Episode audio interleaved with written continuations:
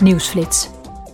Morgen komen het Europees Parlement, de Raad van de EU en de Europese Commissie bij elkaar om de conferentie over de toekomst van Europa en de voorstellen die daaruit voortgevloeid zijn te evalueren. Tijdens deze bijeenkomst zullen de drie Europese instellingen uit de doeken doen wat hun plannen zijn met de conclusies van de conferentie. Ook zullen ze met burgers in gesprek gaan.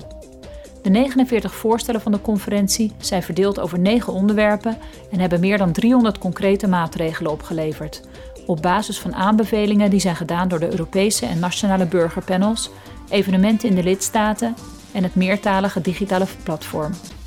De drie Europese instellingen zijn inmiddels van start gegaan met de uitvoering van de voorstellen. Deze week hebben onderhandelaars van het parlement en de raad een voorlopig akkoord bereikt om de Europese veiligheidsregels voor gebruiksvoorwerpen aan te scherpen.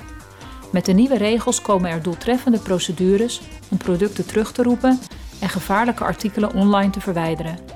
Verder zal er voortaan rekening worden gehouden met de risico's voor de meest kwetsbare consumenten, zoals kinderen. In de EU kosten vermijdbare ongelukken met onveilige producten naar schatting maar liefst 11,5 miljard euro per jaar.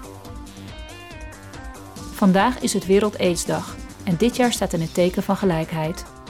HIV blijft een groot gezondheidsprobleem waarmee miljoenen mensen op aarde te maken krijgen.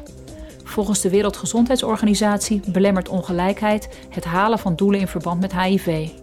Bovendien wordt hier de laatste jaren steeds minder geld voor uitgetrokken. Daarom lopen steeds meer mensen gevaar om besmet te raken. De Europese Unie zet zich in om meer testmogelijkheden beschikbaar te maken en de voordelen van vroegtijdig testen voor het voetlicht te brengen.